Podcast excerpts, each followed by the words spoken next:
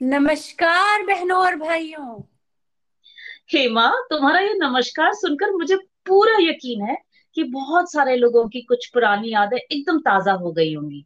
सच में इतने सालों के बाद ये सेंटेंस सुनकर कितना अच्छा लग रहा है। आई नो एटलीस्ट उन लोगों की तो ज़रूर ताज़ा हो गई होंगी जिनका बचपन तुम्हारे और मेरी तरह टेक्नोलॉजी के पहले बीता हुआ है। बिल्कुल। वो दिन जब हम आमने सामने बैठकर चाय का कप पकड़कर बातें करते थे व्हाट्सएप पर चैट नहीं करते थे और जब शाम को दूरदर्शन के प्रोग्राम शुरू होने का इंतज़ार रहता था आज तो कोई विश्वास ही नहीं करेगा कि ज़िंदगी ऐसी भी जी जाती थी। एग्जैक्टली वाओ सच नॉस्टैल्जिया है ना?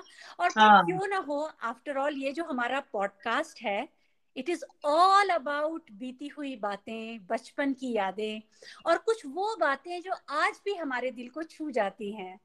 uh, मैं हेमा। और मैं अंजना। आप सबको अपने साथ एक सफ़र पर ले जाना चाहती हैं।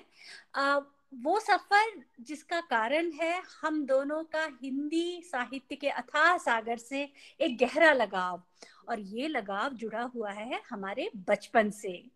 और ये बचपन हमने गुजारा है मध्य प्रदेश में। बिल्कुल सही कह रही हो तुम, हेमा। मुझे भी ऐसा लगता है कि हिंदी, मध्य प्रदेश और उससे जुड़े हुए विंध्याचल, सतपुड़ा, नर्मदा नर्मदा की इतनी सारी बहनें, वहाँ का अनूठा इतिहास, एक कॉस्मोपॉलिटन कल्चर भोपाल का जहाँ हम पले बड़े, वहाँ का एक मिनी भारत जैसा होना, अच्छे साहित्य, अच्छे कलाकारों को चारों तरफ़ से मिलने वाला इंकरेजमेंट ये सभी कारण थे कि अपनी इस कल्चरल हेरिटेज को जानने के लिए समझने के लिए हम हमेशा तैयार रहते थे। और कॉन्वेंट में पढ़ने के बावजूद उस जमाने के कॉन्वेंट में जहाँ हिंदी बोलने पर फाइन भरना पड़ता था हाँ। है ना? हिंदी साहित्य को हम कितना शौक से पढ़ा करते थे। और मुझे तो स्कूल में हिंदी पीरियड मेरा एकदम फेवरेट पीरियड हुआ करता था। मेरा भी। आफ्टर ऑल हमारे हिंदी के टीचर्स भी बहुत अच्छे थे। लेकिन अंजना, जो तुमने स्कूल की बात की, वो तो एकदम ठीक है। पर मुझे लगता है कि कहीं ना कहीं हिंदी के प्रति ये जो हमारा लगाव है, ये हमारे घर परिवार से भी जुड़ा हुआ है। तुम्हारे घर में तो मैं जानती हूँ कि अंकल आंटी दोनों ही हिंदी साहित्य में काफ़ी रुचि रखते हैं। Uh, लेकिन actually you know as you know कि मेरे पेरेंट्स तो फिफ्टीज uh, और सिक्सटीज में दक्षिण भारत से आके मध्य प्रदेश में सेटल uh, हुए उन्होंने उसको एमपी को अपना घर बना लिया। तो मेरे पापा का हमेशा ये मानना था कि मुझे और मेरी बहन को क्योंकि हम मध्य प्रदेश में पल बढ़ रहे हैं हमें हिंदी बड़ी अच्छी तरह आनी चाहिए। कितनी तो अच्छी बात वाह। हाँ सो यू नो इसलिए बचपन से हम लोग सारी किताबें मैगजीन यू नो लाइक चंदा मामा पराग वगैरह अमर चित्र कथा हमेशा सब कुछ हिंदी में ही पढ़ते थे।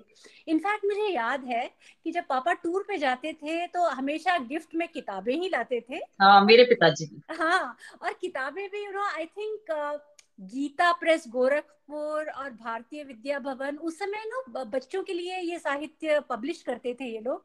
तो इनकी हम्म। बड़ी सारी किताबें पापा लाते थे।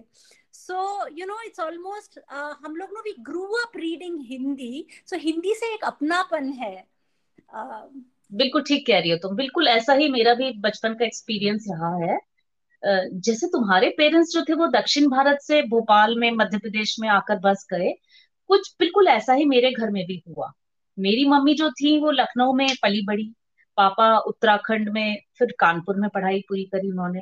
तो ये दोनों गंगा यमुना के इलाके से आए और मध्य प्रदेश और भोपाल को अपना लिया घर बसा लिया वहाँ।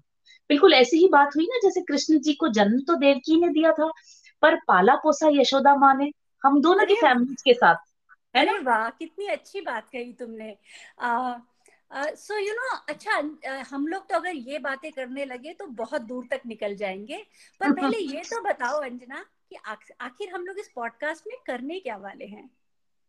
तो uh, जैसा हमने हमेशा सोचा था इस पॉडकास्ट के माध्यम से हम दोनों पूरा प्रयास करेंगे कोशिश करेंगे कि कुछ भूली बिसरी कहानियाँ जो हमें पसंद हैं किताबें किस्से कविताएँ बचपन की कुछ यादें साथ में हम पढ़ें और उनका आनंद उठाएँ।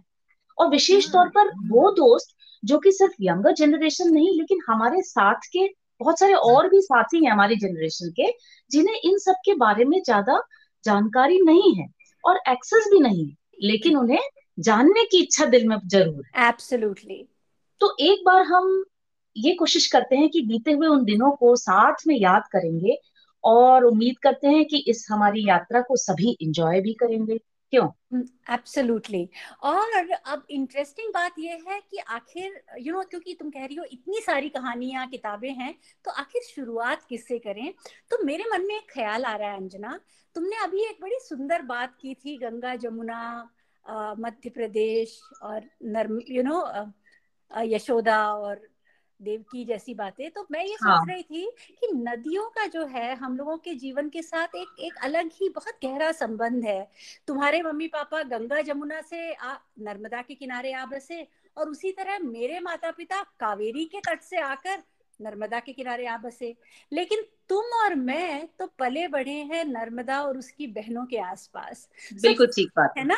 तो क्यों ना हम लोग वो जो किताबें तुमने रिसेंटली मुझसे शेयर की थी अमृतलाल जी वेगड़ की नर्मदा ट्रिलोजी क्यों ना हाँ. उससे अपने इस जर्नी की शुरुआत करें अरे वाह हेमा कितने इत्तेफाक की बात है कितनी कोइंसिडेंस है कि मैं भी बिल्कुल यही सोच रही थी चलो हम अपने सफ़र को शुरू वेगड़ जी द्वारा लिखित नर्मदा परिक्रमा की जो ट्रिलोजी है हम्म। उसकी पहली बुक जो है वो सौंदर्य की नदी नर्मदा है उससे करें है ना क्योंकि वो बुक जो है वो केवल एक यात्रा वृतांत मतलब ट्रैवलॉग नहीं है।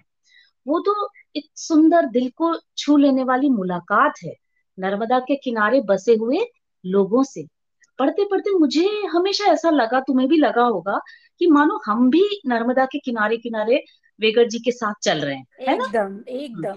क्योंकि ये सिर्फ़ एक बुक नहीं है ये एक एक्सपीरियंस है एक कविता है पेंटिंग है शब्द चित्र जिसे कहते हैं है ना एकदम यू नो अंजना तुमने ये अभी जो कहा था कि ये सिर्फ़ एक ट्रैवलॉग नहीं है तो मैं बिल्कुल ये इस बात से अग्री करती हूँ कि ये सिर्फ़ एक यू नो जोग्राफिकल भौगोलिक ट्रैवलॉग नहीं है ये एक हाँ. सांस्कृतिक आध्यात्मिक यू नो उनकी एक पर्सनल जर्नी है और उन्होंने जिस सुंदरता से हम सबके साथ उसको शेयर किया है मुझे लगता है कि हम ये अपने फ्रेंड्स के साथ ज़रूर शेयर करना चाहिए। बिल्कुल एब्सोल्युटली और इसमें इतने भाव मिलते हैं इस बुक को पढ़ते पढ़ते। कहीं करुणा रस है कहीं व्यंग है कहीं हास्य रस है कहीं डर की भावना भी उन्होंने बताई हाँ, है। है ना? सभी रसों से भरी है ये बुक्स जो ट्रिलोजी है। बिल्कुल हमारी नर्मदा जैसे जैसे नर्मदा कभी ऊपर से गिरती है कभी गोल घूमती है कभी टेढ़ी मेढ़ी पत्थरों पर चढ़ती हुई हर मोड़ पर नर्मदा का अलग ही रूप होता है। पता ही नहीं चलता किस किस खंड में नर्मदा कैसी दिखेगी? है ना? एकदम सही बात हाँ। है। और जब मैंने ये ना तीनों बुक्स पढ़ ली तब मुझे इतनी अलग तरह की तृप्ति का अनुभव हुआ कि चलो एक एक बड़ा मतलब एक मुकाम मैंने हासिल किया। लेकिन एक बहुत अजीब सा खालीपन और उदासी जैसी भी महसूस हुई कि अब ये यात्रा खत्म हो गई ये कहानी अब आगे नहीं बढ़ेगी है ना? जैसे होता है ना कि एक रामलीला जैसे बचपन में देखते थे तो दस दिन के बाद लगता था आप क्या करें? तो वैसे ही हाँ वैसे ही ये तीनों जो भाग थे ये नर्मदा परिक्रमा के पढ़ने के बाद मुझे तो ऐसा ही लगा। और मुझे लगता कि हाँ बोलो। इंटरेस्टिंग बात मुझे एकदम ख्याल आया कि जो किताबें जब हम पढ़ते हैं कोई भी किताब तो हाँ. हमारे उस दौरान वो हमारे जीवन का एक हिस्सा बन जाती हैं। बिल्कुल हाँ वही। किताब हम खत्म करते हैं तो ऐसा लगता है कि अपना कोई प्रिय हमसे बिछड़ रहा है। दोस्त बिछड़ रहा है बिल्कुल है हाँ, हाँ बिल्कुल है ना? तो जब हम आ, मुझे लगता है कि जो भी पढ़ेगा उन्हें भी ये ऐसा लगेगा I am very sure about है ना?